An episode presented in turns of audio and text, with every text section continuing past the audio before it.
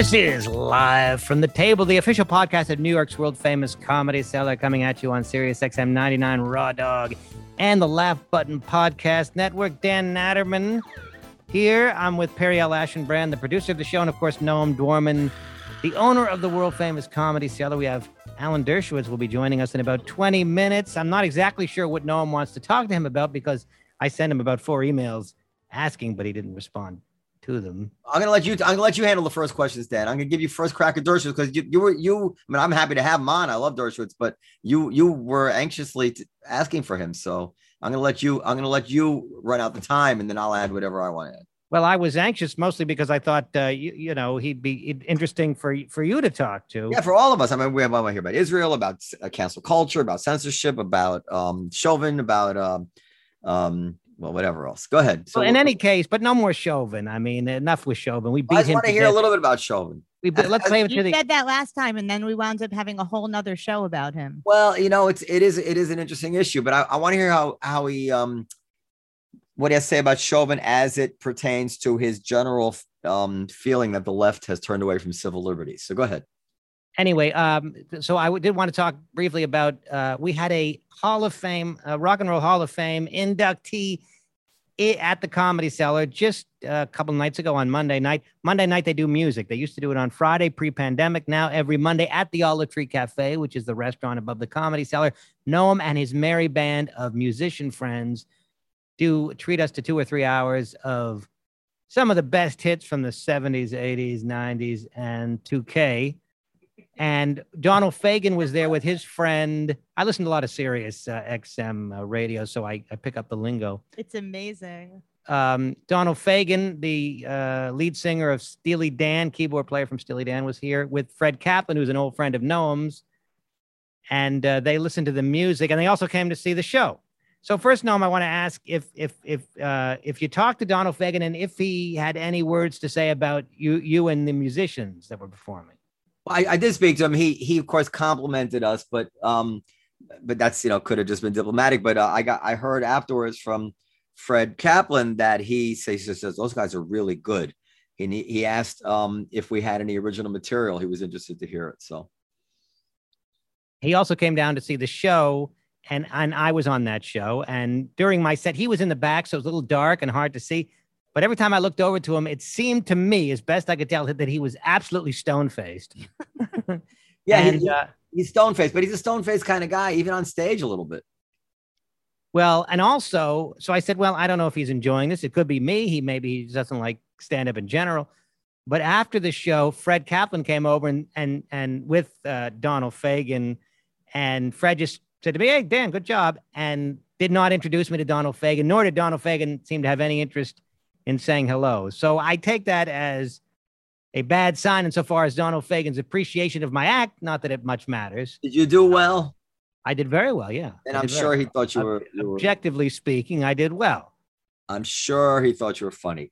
No, he he was a little. Listen, it's hard, it's hard for those guys. They're super famous. They know everybody's watching them to see their reaction, so it it, it puts them ill at ease. How old is he now? He's 73, but he's not like he's famous, but I and yet I don't think many people recognize. I mean, I would have no. Everybody, so Yeah. many people recognized him. It was If you- crazy. the musicians are just regular folks. Comedians, musicians, people. I would have no idea. I mean, he's a guy that really does not look like a star. Of of all the he, I mean, of all the people in the Rock and Roll Hall of Fame, he looks like the least rock and roll uh, of all of them. First of all, among musicians, he he packs a wallop. I mean, this guy is highly respected. Oh, uh, sure. musicians, uh, but and not just and across genres. Like you know, black people respect him, jazz musicians respect him, pop musicians respect him. It's it's a very unique place that he has in music. Well, yeah, I, I have no doubt about that. I'm just saying the general public. I don't know if like Mick Jagger walks in and it would be like, oh my god. I mean, the people would you, you know would be you'd hear audible gasping. But I, I mean, I don't think that Donald Fagen has that kind of reaction on the average. No, The no average- Jew, no Jew does. Yeah, you're right. He's too Jewy. Alan Dershowitz Julian. does. Alan Dershowitz has that Paul, kind Paul of. Simon does it somewhat. Dylan, I Lenny should, Kravitz does. He's a Jew. Well, because he's half black, and so that gives him a lot more coolness. no, but Uh, Dylan, Dylan, Dylan is Dylan's got to be our poster D- child. D- Dylan, Dylan might evoke that kind of reaction. Yeah, I mean, not not Uh, in my home, not, not not with my father. He he didn't feel that way, but um, yeah, to the rest of the world. Um, do we want to talk about uh, Hunter Biden briefly? What what about this Jeff Singer thing? Well, because we We're were, we were going to talk about that next week with that for Mayron, but, but if you want to if you want to broach the subject and we'll go in further in depth next week. Jeff Singer is a long time. He used to be my um, agent, by the way. He was at Abrams Artist. Um, then he became the booker of the Montreal Comedy Festival, and then he resigned recently because I don't know the full stuff. Apparently, he used the N word. He was quoting somebody, and they told. I think this happened at the Stand or at Gotham, wherever it happened. He was quoting somebody saying so and so said the N word, but he actually used the word, and they said, "Jeff, please don't say that."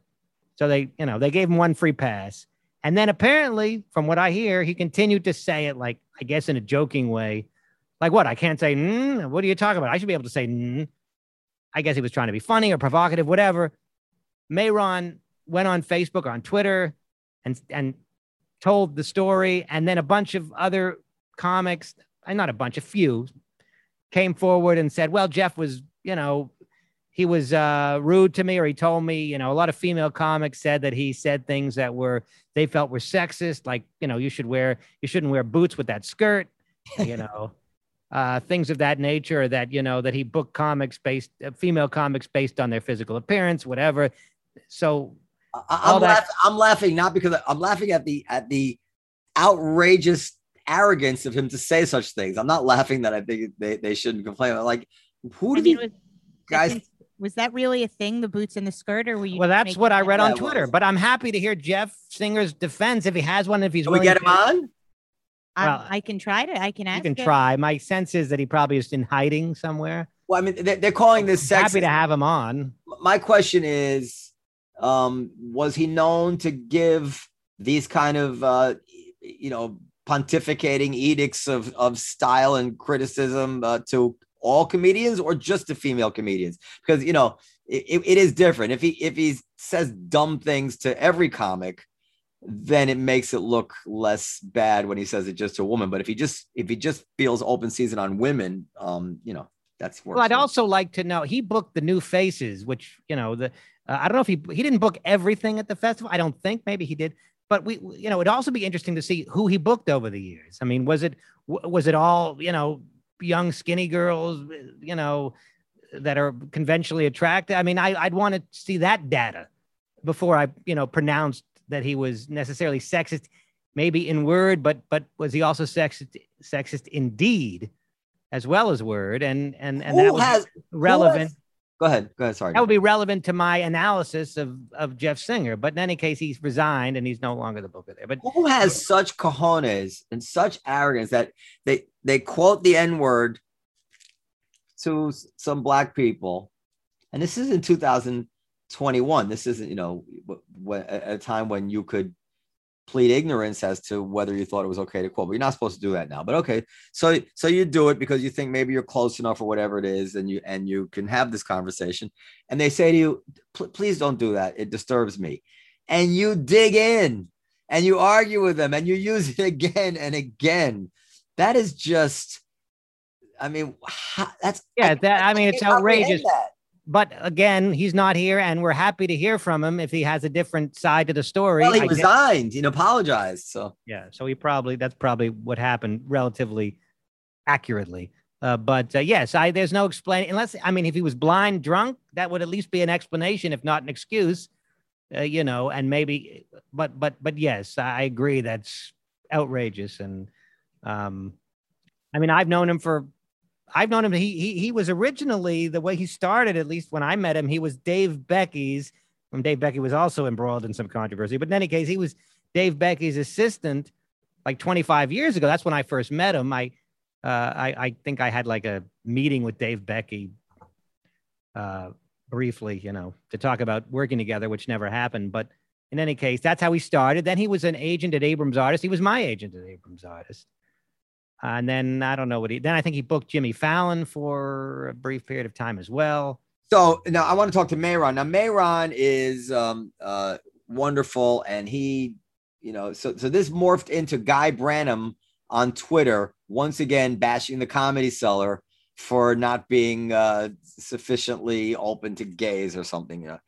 And Mayron tore him a new asshole. Sorry. no, Mayron just ripped him apart. God bless Mayron for defending us because because it, it was absurd. There was one show that Uh, had he uh, relate he related the Jeff Singer incident to, to the comedy cellar. Uh, Guy Branum did. no, but somehow Guy Branum brought it back around and and um I, I have I have I screenshotted it somewhere. But so Mayron's like, listen, we had a show with um uh, uh Sam Jay, Paris Sashay, Mayron, all on the same show, and Godfrey, you know, like so like four out of six of the acts were uh either, were gay or black or both. And he's like, what, what are you talking about? He says he sits at the table every day, but this guy, Guy Branum, won't give it up.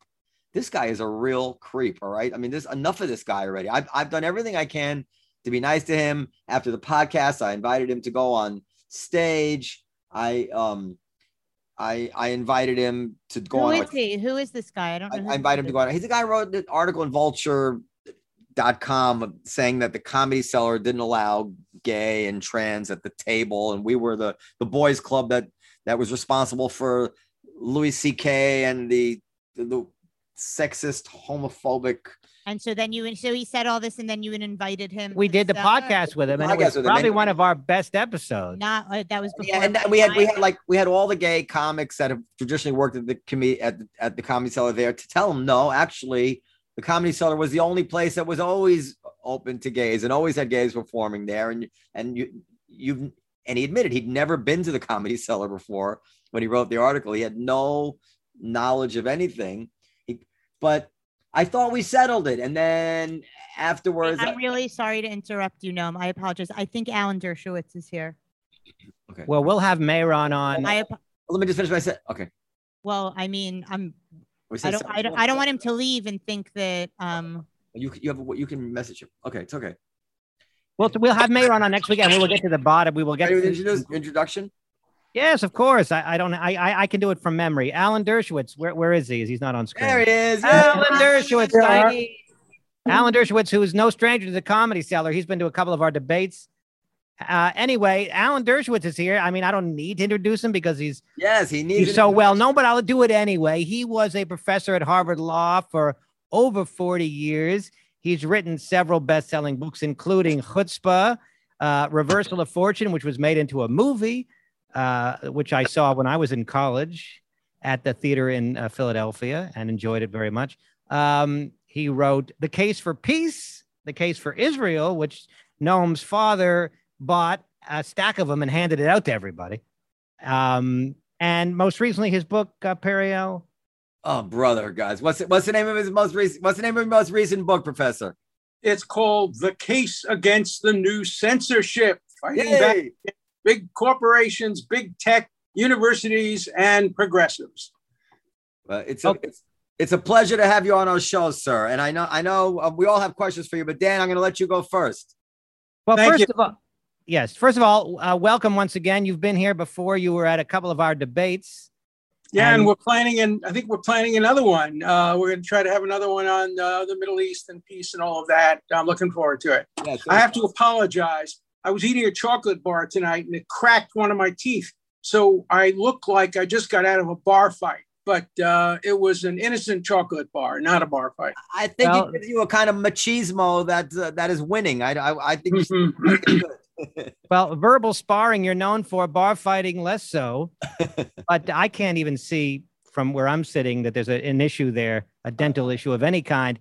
Have you ever? I just wanted to ask you also if you've ever been to the actual comedy cellar, if you've ever seen a comedy show here. Of course, of course, I have. I participated in at least one debate there. I've been to two or three uh, comedy events. I love stand-up comedy.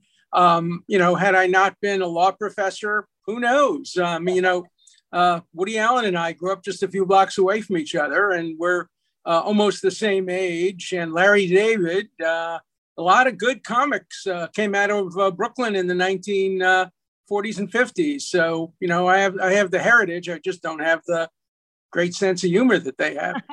Well, there is a there is some overlap. Well, you might have had you cultivated it. Who knows? But there is some overlap between law and comedy. I have a law degree. Uh, the late Greg Giraldo had had a law degree. Um, there are several other comics. I believe Mike Royce, not a Mike Royce, Mike Sweeney. But now, writing- no comic, ha- no comic dares to go to a university. If they go to a university, they're going to get canceled. They're going to get yelled at.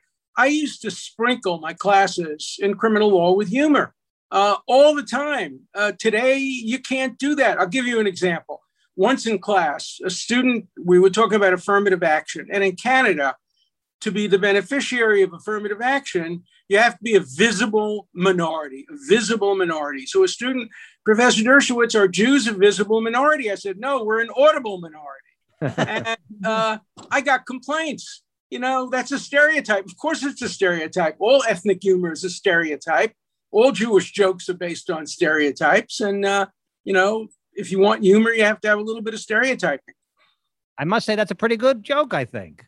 Okay. All right. All right. You know, I, I I give that. Um, and, and when, I, when did you do that? What year was that that you that you Oh, got in trouble for that? About 10 years ago, probably 10 10, years ago. Okay. you know, I taught at Harvard for 50 years. The first 45, there wasn't this problem. But then I would say the last five years, and now I've been retired about five, the problem has gotten greater. Um, I just wrote an article about how robots don't have a sense of humor. You know, robots now censor on the major uh, uh, high tech networks, their robotic censorship. And there were some cases where cartoons didn't make it through because the robot didn't understand the difference between advocating uh, racism or advocating violence and mocking the advocacy of racism and violence. So, you know, we have robots now telling us what humor is, and um, it's it's it's pretty dangerous. And so this is the new censorship you're talking about in your in your book. Yeah, because the old censorship was by the government. I never lost a case against the government. We always won. I represented Hair. I represented I Am Curious Yellow. I represented the Pentagon Papers. I represented Deep Throat. Represented, you know, everybody. We always won because the First Amendment was on our side. But the private censors, the big tech censors, the First Amendment is on their side. They can pick and choose who they censor and who they don't censor. And we don't have a legal leg to stand on. That's why we have to be fighting back in the court of public opinion rather than in the courts of law. So you you uh, having thought it through, I'm sure, um, and looked for any angle, you see no legal recourse against big tech in their ability to censor however they want. Oh, yeah, there is some legal recourse, but the legal recourse may be worse than the problem. I mean, the legal recourse would include antitrust laws, would include trying to call them common carriers. You know, the telegraph company, for example, can't say we only accept Republican telegraphs, not Democrat telegraphs. They're open to everybody. So Justice Thomas has said maybe they're a common carrier. I think those are problematic as well. Uh, there's this Section 230 that gives the big tech exemption from all kind of defamation suits on the ground that they're just a platform. And of course, logically, if you're just a platform, you can't be held responsible for what people put on you if you don't pick and choose. But if you become a publisher, if you're no longer a platform, if you're like the comedy club, the comedy club picks and chooses which comedians it's going to have on. And if you have on a comedian who commits all kinds of defamatory acts, you're not exempt. But the big tech are exempt. And so there's a movement now to restrict that, to give big tech a choice. Look, you want to be a platform, fine, then you can't censor, you get the exemption. But if you want to censor, then you're no longer a platform, you're a publisher, and you're covered by the same rules that cover the Comedy Club, the New York Times, and CNN. What, what do you And think? your- wait, I'm sorry. So, what's your position on that? You you. I, you I wanna- think it's a good idea to limit Section 230 to real platforms. Um, there are a number of new platforms now that don't censor, and they should get the benefit of that. But if you know Facebook is having the Supreme Court of Facebook deciding what can be put on and what can't be put on, here's the problem: when you tell the readers of Facebook that they can't hear a debate between Alan Dershowitz and Robert Kennedy, we had a debate about whether vaccination should be compulsory. I'm in favor of compulsory vaccinations if necessary. Bobby Kennedy is against it. It was a very good debate. YouTube took it down, saying we don't want you to hear both sides of that debate. you know, if, if you can do that, uh, then I don't think you should get the exemption. If you can pick and choose who you should put on. Now, you know, if you had a debate, I mean, I can imagine you having a debate at the comedy uh, uh, uh, cellar about, you know, compelled vaccinations. It would be very interesting debate, uh, but nobody should censor that. Go ahead, Dan. I'm sorry. No, so so I mean, there's a difference that a lot of people don't seem to understand when we get into debates about free speech on Twitter and and mostly Twitter, I guess it is, uh, and Facebook, I guess, and Instagram. Instagram is more people, you know, sh- shaking their butts, and it's it's Yeah. it's less serious. Generally, it's in, in Twitter, but in any case, you know, people make the argument, well, um, the First Amendment doesn't apply because it's not the government. That's very true. But but we're not talking about the First Amendment as a law. We're talking about it as a concept, and the question is is what is best for the society? Free I agree with you. I talk about the First Amendment culture, freedom of speech culture, the marketplace of ideas. Um, and, uh, you know, first they come after the comedians. That's always been the case. First, they come after the comedians because the comedians are the ones who are at the forefront of provocation. They did that in Nazi Germany, they did that in communism, they did that in Castro's Cuba. The first, they come after the comedians. Second, they come after the lawyers, which is interesting.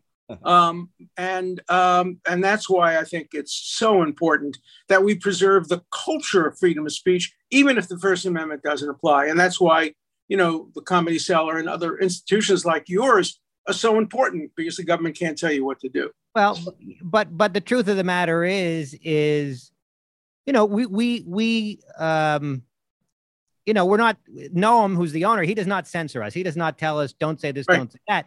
But the audience is there to to in, to impose their will on us. And if they're not laughing uh you know because ultimately it's about getting laughter. Of course, so if they're not laughing if they're uncomfortable if they're you know That's not going to- censorship, Dan. That's that's it's not it's not censorship but the but the point is is is is is this is the notion that a comedy club is just all kinds of ideas that are flowing and things that you'll you just won't hear anywhere else i, I think that's somewhat exaggerated i well, it depends on the time. I remember when the comedy clubs had people like Mort Sahl and um, what's the name of the guy who eventually died of heroin overdose? Um, Lenny Bruce. Lenny Bruce. They weren't funny.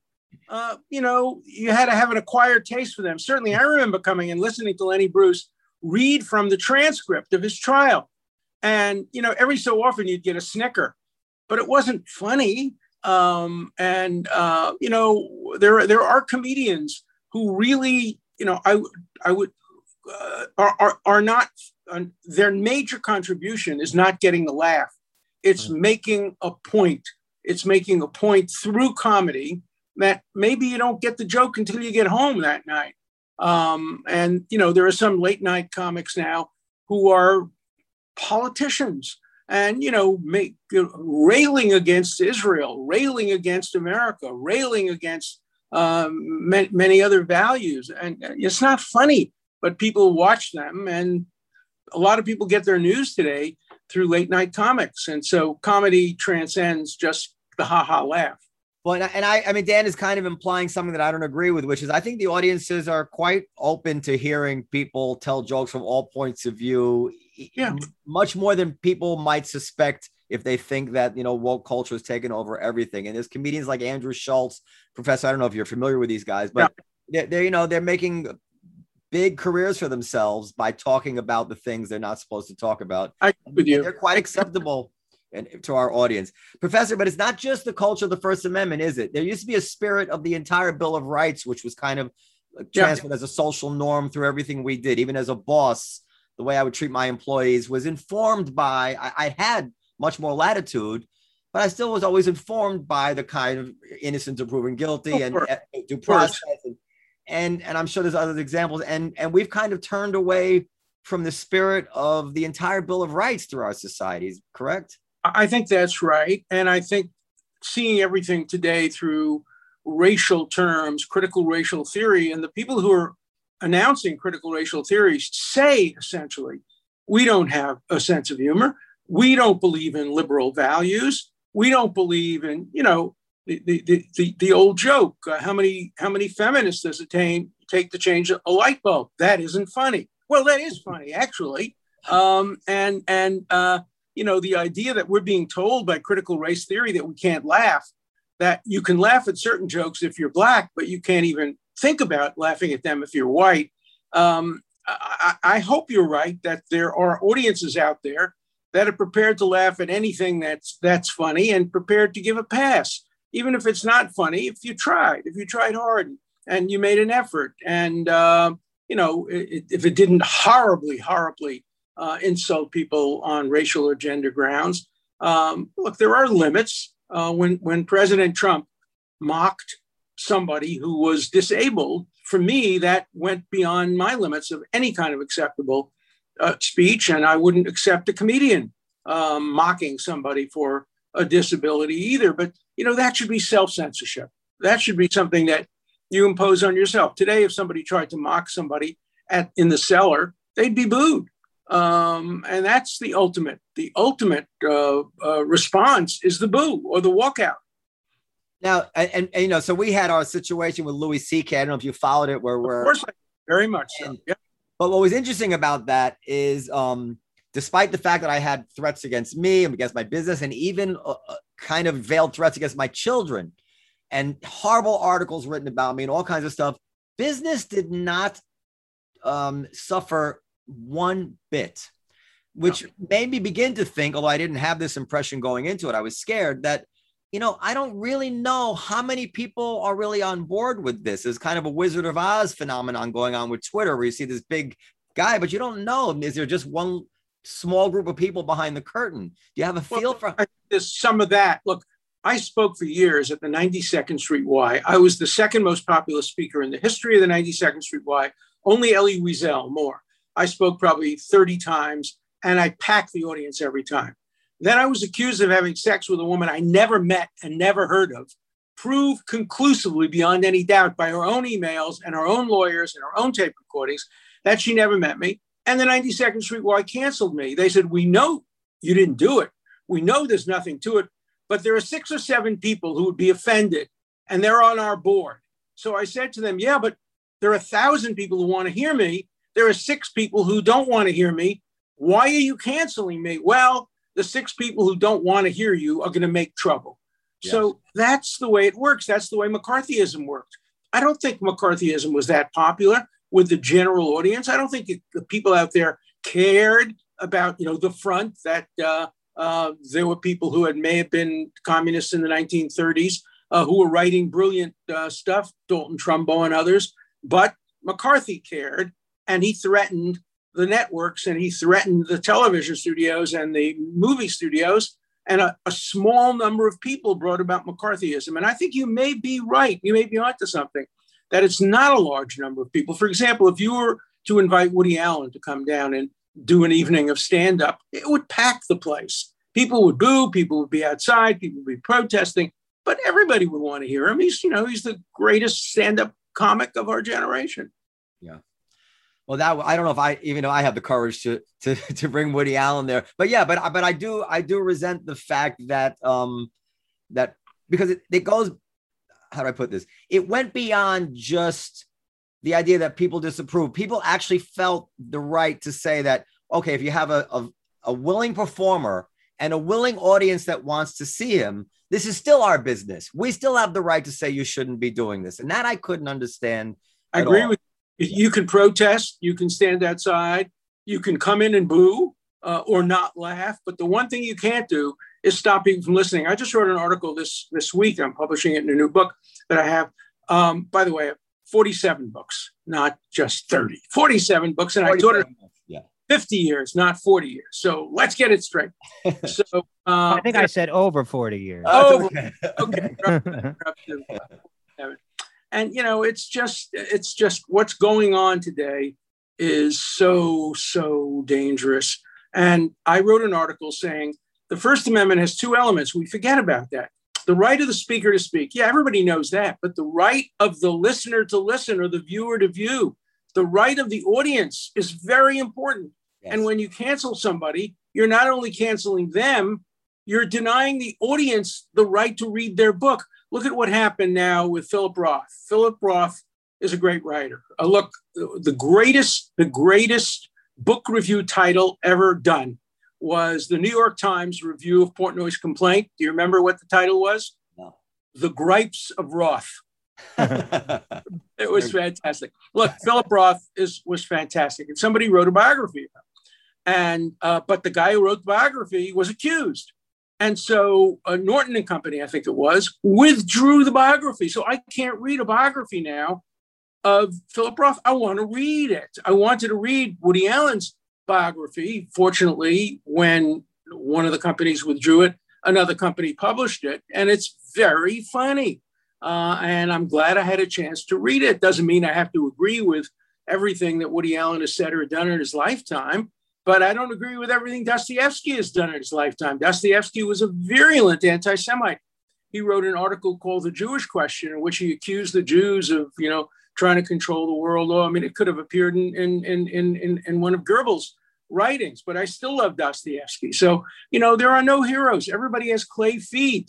Uh, Nelson what, Mandela of terrorism. Mahatma Gandhi was a racist when he lived in South Africa. Thomas Jefferson owned slaves. Abraham Lincoln, when he won the Lincoln Douglas debates, called for the blacks to be freed so they could be sent back to Africa.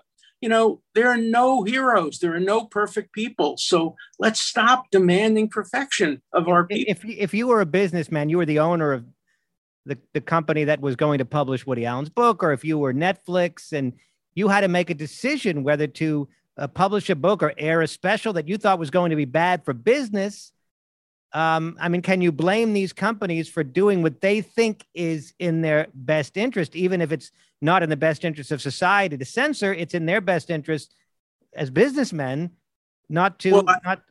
I think they're wrong. I think they're wrong from the point of view of business. I think they're making short-term business decisions, not long-term business decisions. I think it's from a long-term point of view. It's much better for a publisher to have a reputation as being somebody who will publish things they disagree with. The Voltaire approach. I disagree with what you're saying, but I will defend to the death your right to publish it.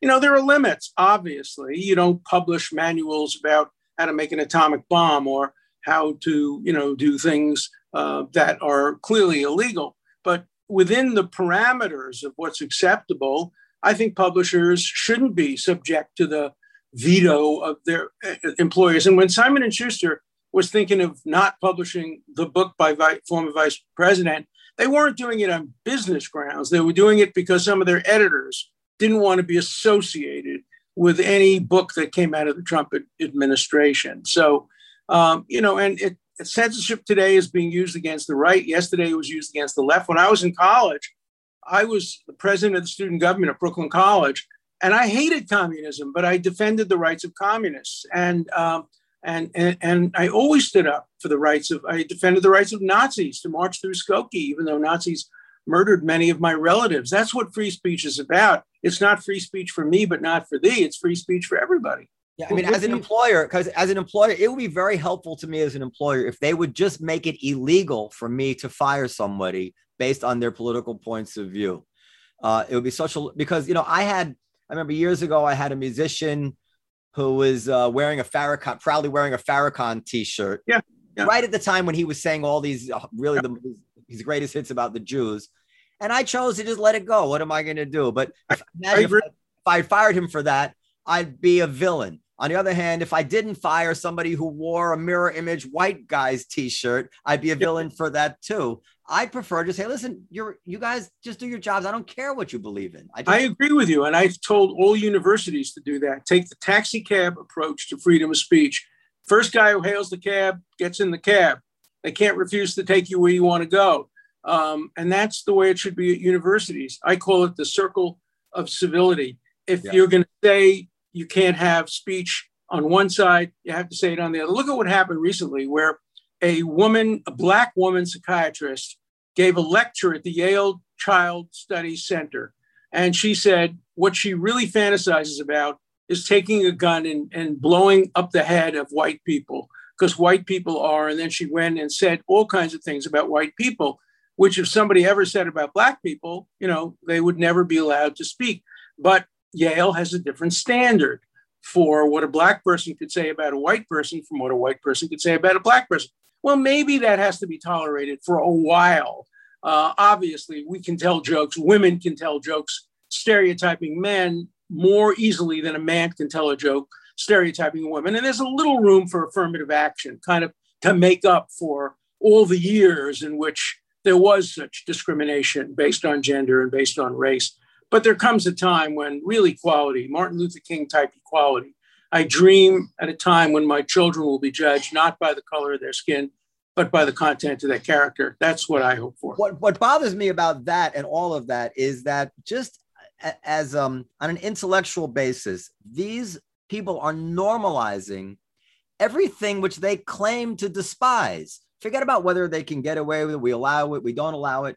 How can you devote your life to uh, fighting racism and then just embrace the very notions of collective guilt and judging people on the color of their skin and immutable characteristics without even being embarrassed about it. How, how is how are they not laughed out of court? Like what's going on? Well, they not only are not laughed out of court, they teach courses on it. Yeah. Critical race theory, which says basically you should judge people by the color of their skin. That identity is everything. That white people have to shut up. They've spoken too long. They have too much privilege. Listen to black people, listen to black women, listen to transgender people. Yeah, I want to listen to them all. Of course. But I also want to hear what other people have to say. Um, but you're right. I mean, it, it look, it, I, I, have this new book called The Case for um, uh, Colorblind Equality at an age of, of identity politics. And I start out with two things. Being at Martin Luther King's I Have a Dream speech, I was there. And then a few months later, having dinner with Malcolm X um, at, at, in Harvard Square. And the difference between the two of them and their two conceptions of racial equality is what has really defined this conflict that we now have. There are still a few who adopt Martin Luther King's view let's eliminate discrimination, and others who accept Malcolm X. No, let's have Black pride, and Black power, and special privileges for Black people. So we're never going to resolve that issue. We have to continue to debate it. And then, then how, and how do you explain this? So, so I mean, because I can understand uh, conceptually very well, even if I may not agree with every aspect of it, separating Black people off as a special case because of what we have done to them. That's, that's, but then how do you defend separating Asians from white people? Like, wh- why do they jump the barrier from something that makes sense into dividing every single other race up? What difference does well, it make? And, and, and look at what happened with Asian Americans. Not, it's nothing like slavery, but we brought them to the country to build a railroad. We treated them horribly on the West Coast. We detained 110,000 people in concent- concentration camps. I hate to use that term because they weren't like Nazi concentration camps. They were literally camps that concentrated them. And, and we've treated them terribly. And, and, and so they have a gripe. Um, you know, when I was growing up in the 60s, I have to just brag a little bit to make my point. When I went to Yale Law School, I was first in my class. I was editor in chief of the Yale Law Journal. I was a star debater. I was going to be a Supreme Court law clerk and a Harvard professor, and I got turned down by 32 out of 32 Wall Street firms. Every single one of them turned me down. Only one of them gave me an interview. And the interview was given to me by a guy who turned out, I found out 20 years later, was a closet Jew who wanted to meet me because he admired me to tell me that I wouldn't fit in with his law firm. And that's the way it was. We had systemic racism, systemic anti gay, anti woman, anti Jew, anti ethnic Catholic. Uh, remember in the 50s, nobody would dream that a Catholic could run for president. It took, obviously, John Kennedy to break that, that barrier. Uh, and you're right, Black uh, African Americans deserve special consideration because, as Martin Luther King put it, our Constitution was born with a birth defect. The birth defect was slavery. We accepted slavery in the Constitution. There's no denying that. And the 13th, 14th, 15th Amendment, though it abolished it, it didn't really abolish it. We immediately went to Jim Crow, and we had Jim Crow for nearly 100 years from the time of the end of the Civil War till basically the 1960s. And we're finally going, moving out of it. I don't believe today we are a systemically racist country. I believe today we are systemically anti racist. with pockets of racism that have to be addressed, particularly in law enforcement. But if you look at the laws today, the Supreme Court decisions, we're systematically anti racist. We're struggling with racism from the bottom up. It's not the way it was from the top down. And, you know, but there's a big difference between systemic racism of what we had up to the 60s and what we have now, which is something different than that. I, I generally agree with you, although I have to tell you that when I heard the full details of what Mayor Bloomberg's uh, stop and frisk policies were and the way they were pulling over black kids for marijuana charges, they didn't really care about. I, I, that was one case. I said, well, that that sounds like systemic racism. You know, I don't. But know. let me tell you, let me tell you the opposite side of that. So I lived in Boston for many years, obviously, um, and in Boston, we there was a terrific problem of crime in the inner city, particularly among young people, gangs and young people. And a number of the Black ministers got together with civil libertarians and with the mayor and said, look, you got to disarm these gangs. And they went into the neighborhoods and they did stop and frisk. I think they did it better than they did it in New York. They didn't do it on marijuana cases, et cetera, but they did. And they, they essentially disarmed um, uh, and, and it had a substantial, not you know, not it didn't end the crime, but it had a substantial effect on on crime. And um, you know, what's the hardest thing in the world is to balance civil liberties against the need to stop uh, crime, and that's what's going on now with the mayoral race in New York. Um, you know, uh, some people want to defund the police, some people want to increase funding for the police. Um, I think the mayoral uh, election will be determined a lot by the approach to crime and whether you can balance basic civil liberties with a need to protect innocent civilians from crime. Yeah, going back to my Wizard of Oz thing, I think you're going to find that New York City wants a mayor who's tough on crime, despite what the the loudmouths are saying. I Look, I agree, agree with you, and you know that that's why, yeah, I, I do think that the former borough president of Brooklyn, who was a former policeman, has the the advantage now because I think he's seen as somebody who can balance civil liberties uh, and and and also uh, being being tough. Also, we have to stop bullying cops. Uh, the too many cops have done too many bad things. I agree with that. But take the case, for example, of Kim Potter.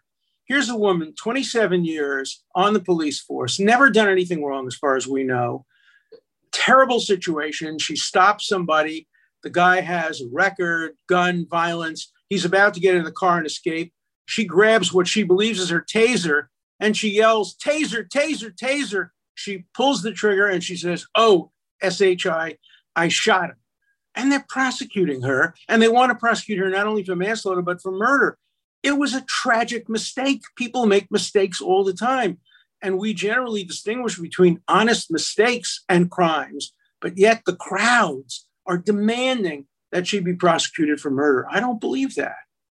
Well, I, I agree with you. And, and uh, well, two, two other things I want to ask you about. So, get since we're talking about this, and it and it um, it's intertwined with civil liberties. There are so many aspects of this Chauvin case. Oh yeah. Which you would have thought the ACLU would have been all over. Or the ACLU, what is that? The Anti Civil Liberties Union. so, and I, I made a quick list. I've got like that, that, that, they didn't allow a venue change, despite the fact that the jurors' names would be coming out, and, and Minnesota was surely going to descend into death, deadly riots if they, they didn't uh, allow sequestration of the jury. Look, the ACLU, I just wrote an article called Requiem for the American Civil Liberties Union. I was on the national board of the ACLU during the golden age of civil liberties when the ACLU defended the free speech of Nazis, the free speech of communists, the free speech of the Klan Today, the ACLU is one of the richest organizations in America. It has it's just rolling in dough as the result of giving up on civil liberties, and it's nowhere to be found on college campuses anymore. Thank God, there's an organization called FIRE, which is defending the rights of young students on college campuses. But they're not in the speech business. They're not in the due process business. They're in the political business. They're just like any other political organization. They pick their cases they prioritize their cases based on politics, not on civil liberties, not on neutral civil liberties. The Chauvin case, look, what Chauvin did is the most horrible thing, unacceptable. There's no justification for it, particularly the last six minutes when obviously he is not resisting and he's dying and guy keeps his knee on his neck. But I don't believe he committed murder. I think he committed manslaughter. And I think that if not for the fear that the jurors had, that there would be riots in the street if they didn't come back with a murder verdict. I don't know. Um, you know, Oliver Wendell Holmes during the Leo Frank case 100 years ago said whether a person's guilty or innocent, you can't trust a verdict when the jurors are worried for their own safety if they come up with a verdict other than what the crowds want. And I think that's what's happened in the Chauvin case. And so I think there's a good chance the United States Supreme Court will reverse the Chauvin conviction, send it back for a new trial with a sequestered jury, which doesn't get to hear Maxine Waters threaten confrontation but, unless there's a murder verdict. But isn't the Supreme Court also subject to the same fears? Uh, they don't want to go down in history as the people, uh, and they don't want to be reviled. The Supreme Court doesn't uh, for for overturning this verdict. I mean, to what extent is that going to weigh on their decision? Well, it's a year from now. Number one, it's Washington D.C. It's not Minneapolis, and um, you know it's a it's it's now a conservative court. The isn't it interesting? When I was a law clerk on the Supreme Court, it was the liberals who defended free speech rights and the liberals who defended due process rights. Now it's going to be more likely the conservatives uh, who will say, gee, maybe this wasn't uh, a fair trial. Uh, but you're right. I mean, nobody wants to be the judge that caused a riot in which six people were killed. Nobody wants to be that judge. Dershowitz, I, Professor Dershowitz, I know you probably have to go soon. I'm, I'm in, I'm really. I'm, I'm loving, oh, great. by, by the way, I forgot to mention you also have a show on YouTube called The Dershow, which yeah, uh, which... on hiatus now. We're trying to move it to a, a different format. So um, give it another couple of weeks and then tune in to the Dershow. Yeah, I, but I, it was, it's an excellent show, and and and you did a lot of stuff on Chauvin yeah. and stuff on impeachment as well that I watched, and it was very informative. So so that'll be coming back, I said, in a couple of weeks. Yeah. So, uh, by the way, let me just tell the listeners on the on the issue of Chauvin because it's such a sensitive topic. Nobody here is um what we're discussing is the are, the are the elements of what it means to have a fair trial and, and when you and that doesn't matter whether the guy is guilty or innocent and that's what traditionally what the civil liberties union was all about it, they, they would happily defend ksm and abu jamal and anybody they could find and the nazis so don't confuse uh, our concern for the fairness of the Chauvin trial to be some sort of defense of Chauvin. It's not. No, no, no, you want it?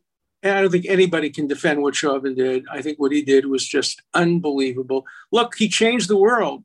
Uh, that that event, those nine minutes, had as much of an impact on race relations, civil rights, as anything in, in my memory. And uh, it, it was a transformative event. And largely it was because it was videotaped.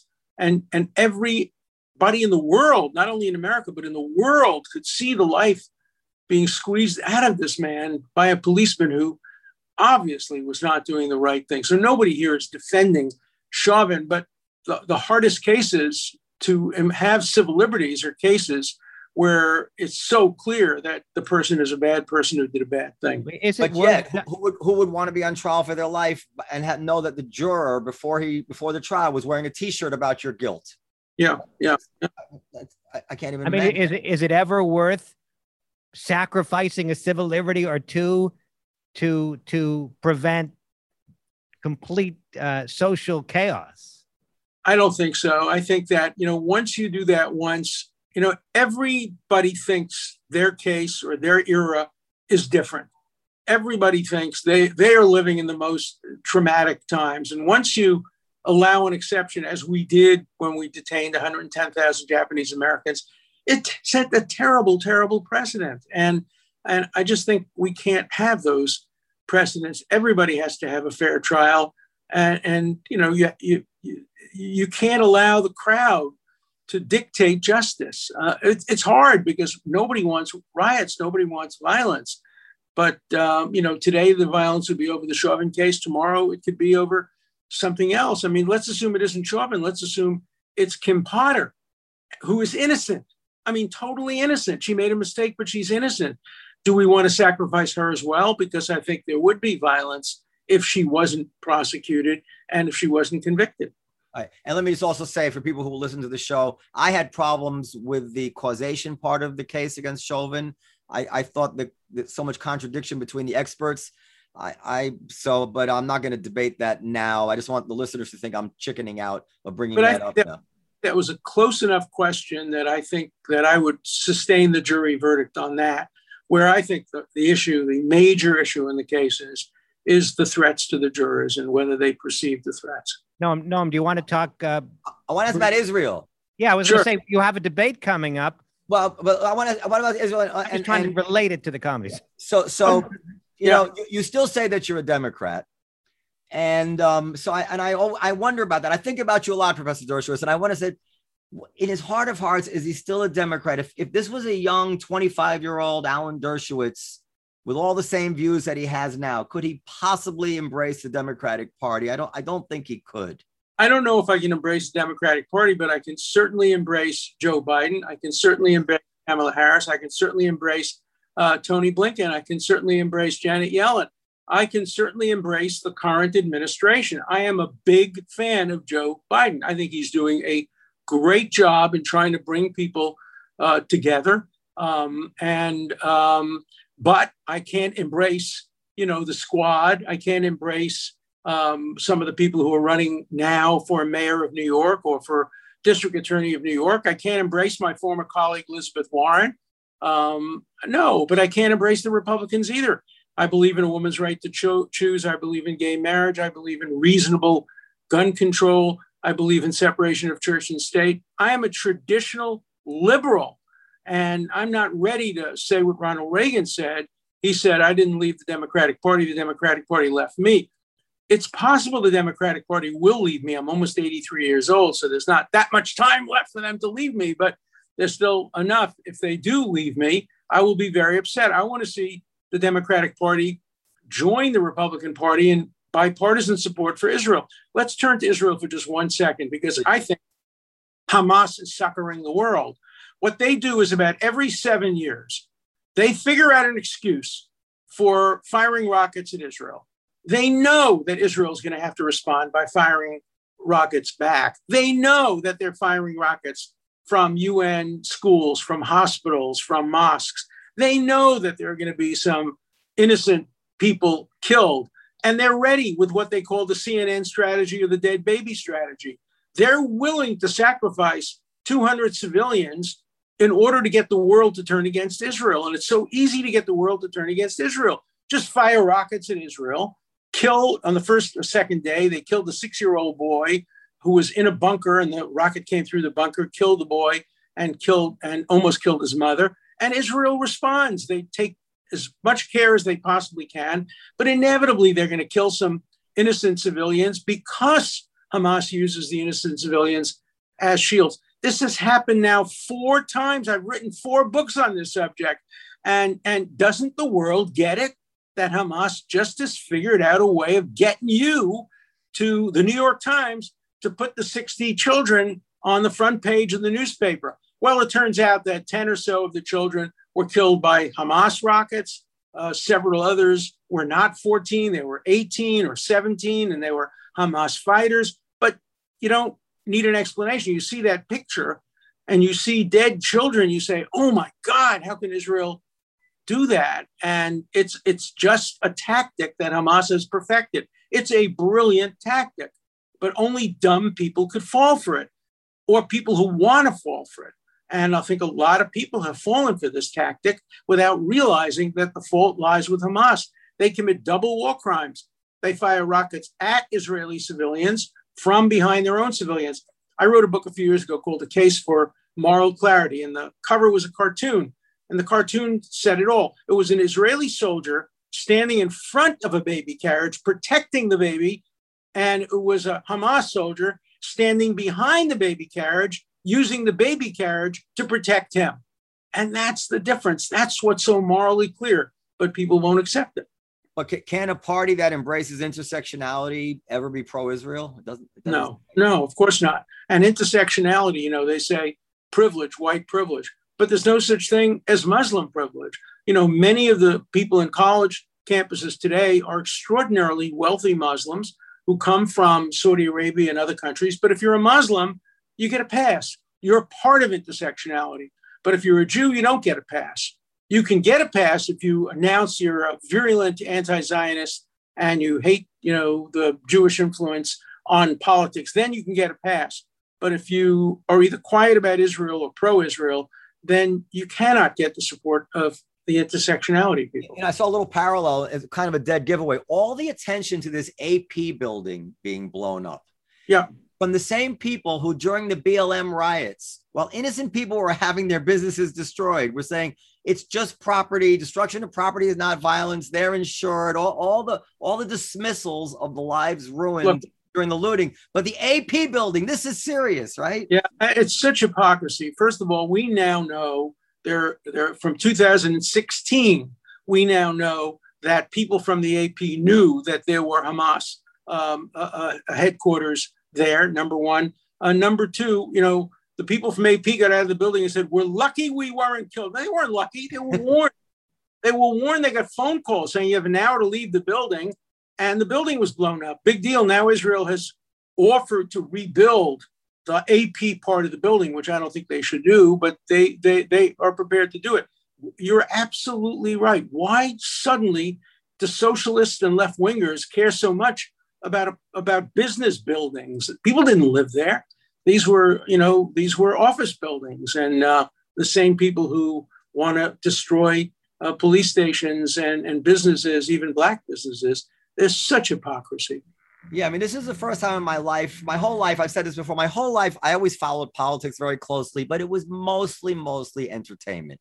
I never really felt that anything that I was following or any decision that was made was really going to affect me that much. They raised my taxes, lower my taxes, whatever, but it didn't really.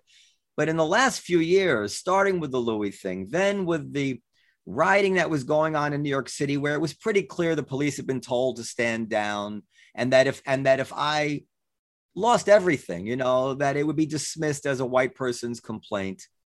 Um, m- most recently, I'm not crying poverty. I'll be fine even if I don't get the money. But there is a government program to help the restaurants get out from under all the bills that we've incurred in the last couple, of right? And I can't get that money. I may never get it because eh, the business is owned by a white male and the pro- the program will probably be out of money by the time it gets to white males. Now, the irony is that my wife is a person of color, and if it was just in her name, I'd you know I'd have the cash by now. But the idea, that, the idea that all of a sudden, like if if there's a hurricane on my street and my house is destroyed and my black neighbor's house is destroyed, that this this bears on who gets uh, money. This is a this is a huge. It's a sea change. It's a huge change. And, and it's either yeah. way wrong in New Orleans when there wasn't enough attention paid to the losses in the Black community. Right. That was wrong too. Uh, you know, we have to ultimately the goal has to be to become colorblind. The goal has to be Martin Luther King's dream. The goal has to be total and complete equality, not equality of outcome, but equality of opportunity. But we're moving away from that. And I do you see do you, do you see a realistic way to get there, or is it just beyond the human capacity? you know certain things we just maybe can't do as as as human beings i mean maybe it's beyond our um nature to be completely in, colorblind. In 1922 the most prominent jewish professor at harvard was a man named louis wolfson. And he wrote an article in which he said being born jewish is like being born blind deaf or with a hunchback. There's nothing you can do about it. Don't try to fight it. It's inevitable. It's inherent. If you're a Jew, you will never have equality. You will never have the opportunities that Gentiles have. He wrote that in 1922. I met him in 1964 when I first came to Harvard. And I said to him, that article had a big impact on me. I just rejected out of hand. And he said, Well, you're a naive young man. You will learn the truth soon. But we overcame that. Um, you know, when I saw Jackie Robinson come to bat, I was nine years old in 1947 my first instinct was if Jackie Robinson can play second base for the Brooklyn Dodgers, I can do anything. And we have to instill that attitude back to Americans. Uh, you know, we are the land of opportunity. And I was privileged to teach some of the most unbelievable uh, young African Americans, men and women, who came up out of nowhere and are now judges and prominent professors. Uh, uh, we shouldn't knock the concept of opportunity. It's not going to work for everybody, but we can do a lot better. I mean, I'm I'm such a patriotic American, and I love my country so much, and I love the ideal that honestly, if I thought it would work, I would accept the expediency over principle, and I would let them treat me as a white. I, I mean, it, it's really not about me. I'm very fortunate. I'll be fine either way, but it's going to tear the country apart, in my opinion. And when you, I mean, you have small businesses, mom and pops, and if they want to organize, let's say, against the way this program is being administered are they going to organize as white businesses now? Is that what we're going to force people to do? That's dangerous as hell. It's not going to happen. It's not going to happen. Look, there, as you said, there are differences. Institutionally, our Constitution was based on a birth defect, and we are never going to get over that. And we do have to recognize that in everything we do. But there comes a time when the case for uh, colorblind equality um, is is going to be here. Justice O'Connor said some years ago that affirmative action based on race should last 25 years, but ultimately it has to end and everybody has to be treated equally. Maybe it'll take more than 25 years, but that can't be the goal. The goal can't be identity politics that we, we treat everybody differently based on their race, their gender, their identity, their sexual identity. The goal has to be that we treat everybody the same. We, we have to start by imagining what we want to look like as a eventually healthy society. Does that mean mm-hmm. that people of this color can never make food of that person's color and people of this color can never dress up as their heroes of the other color? That's not what we want. We we we want to imagine being beyond that. And if we want to be beyond that, we have to work to be beyond that. Instead, we're Look, working to prevent being beyond that. When the 13th, 14th, 15th amendments were passed, if anybody in Congress had said, "Oh, by the way, this may be interpreted someday to allow a white man and a black woman to marry, it would have been defeated unanimously. There wasn't a single person in Congress who would have accepted into marriage based on, on, on, on race. Today, it's a non issue. Um, we are a different country. We are a better country, and we can get better and better and better. But the idea of reimposing racial segregation and hierarchies and substituting one hierarchy for another hierarchy is the road to hell. Yeah, yeah. I mean, I, would said many, many times on this show in, in relation to this whole uh, Asians in the Ivy League, if Harvard was 70% Asian, nothing would make me more proud of my country. Of course. I mean, I mean we, we don't care. Anyway, Look, so that, that's exactly right. And uh, MIT is, and some other schools uh, are very substantially uh, Asian American. Look, people work hard, people come up from where they were born and accomplish something. We have to give them credit for it. Absolutely. All right, Professor Dershowitz. Uh, Dan, do you have any final questions? I just, I just, I just wanted to say, is this debate uh, being scheduled? Has it been scheduled? Our, our, mutual friend Stephen Calabria is trying to get it off the ground. Go ahead. And this would be a debate on what was the, the debate topic was Israel. Israel. I think some some some aspect of Hamas, Israel. Um, I think it'd be interesting. I, I love the debate I had there uh, last time, and um, it was just just a lot of fun. The you idea that a serious subject, but know that you can occasionally intrude some humor into it is, is a very healthy thing. I, I would like you to... had a debate. Uh, Megyn Kelly was the moderator, I believe. No, not Megyn Kelly. Was it Megyn Kelly Harry with, Anton. with Harry Anton? Debate, no, no. I had a debate on Israel with Megyn Kelly being yeah, moderator. Oh, really? I wasn't there. No, it wasn't at the comedy. Oh, I, I, misheard you. I misheard. It was on her podcast. Ah. Oh, yeah, I heard that. That was great. Yeah, I enjoyed that. Yeah, I said that to a lot of people. She did quite a good job, I thought. Yeah, well, she's terrific. She is terrific. She's a terrific moderator. She's very balanced. She's very smart, and uh, she's a lawyer too. I, I, would like to break the debate down. We'll talk about it obviously off there, but I would like to break the debate down if everybody's agreeable into like four or five questions, a la the, the way you you've broken your book down, uh, the case for Israel, because um, I, I think it would be nice to have really pointed answers to these like are the settlements illegal and the various questions which go on. Great, great. Um, okay, do it. Hey, keep making people laugh and keep making people think. And I have to tell you, one of the best ways to get people to think is to make them laugh. Yes, that's true. I, I Can I ask you one more question, by the way? Because I, I once had a harebrained idea, but I want to know how far you take this free speech thing. I got shot down and I dropped it. But when we, we first started doing debates, it was a little bit before wokeness had really clouded up the entire sky. And I wanted to do a Holocaust denial debate. I, I wanted to, you know, lift up the rock and actually have a debate about whether the Holocaust happened or not. I thought as a way to air this out and and to to sh- so that people wouldn't suspect stuff. And everybody told me that was a terrible idea. What would So here's my response to that. I think there should be a debate. Did the Holocaust occur? But it should be part of a four part debate. One, is the earth flat? Two, is John F. Kennedy still alive and living in Hyannis? And uh, figure out the third one. Well, is Paul McCartney dead? Yeah, yeah. Uh, uh, so, you know, i- i- if you want to have it as part of a debate like that, fine.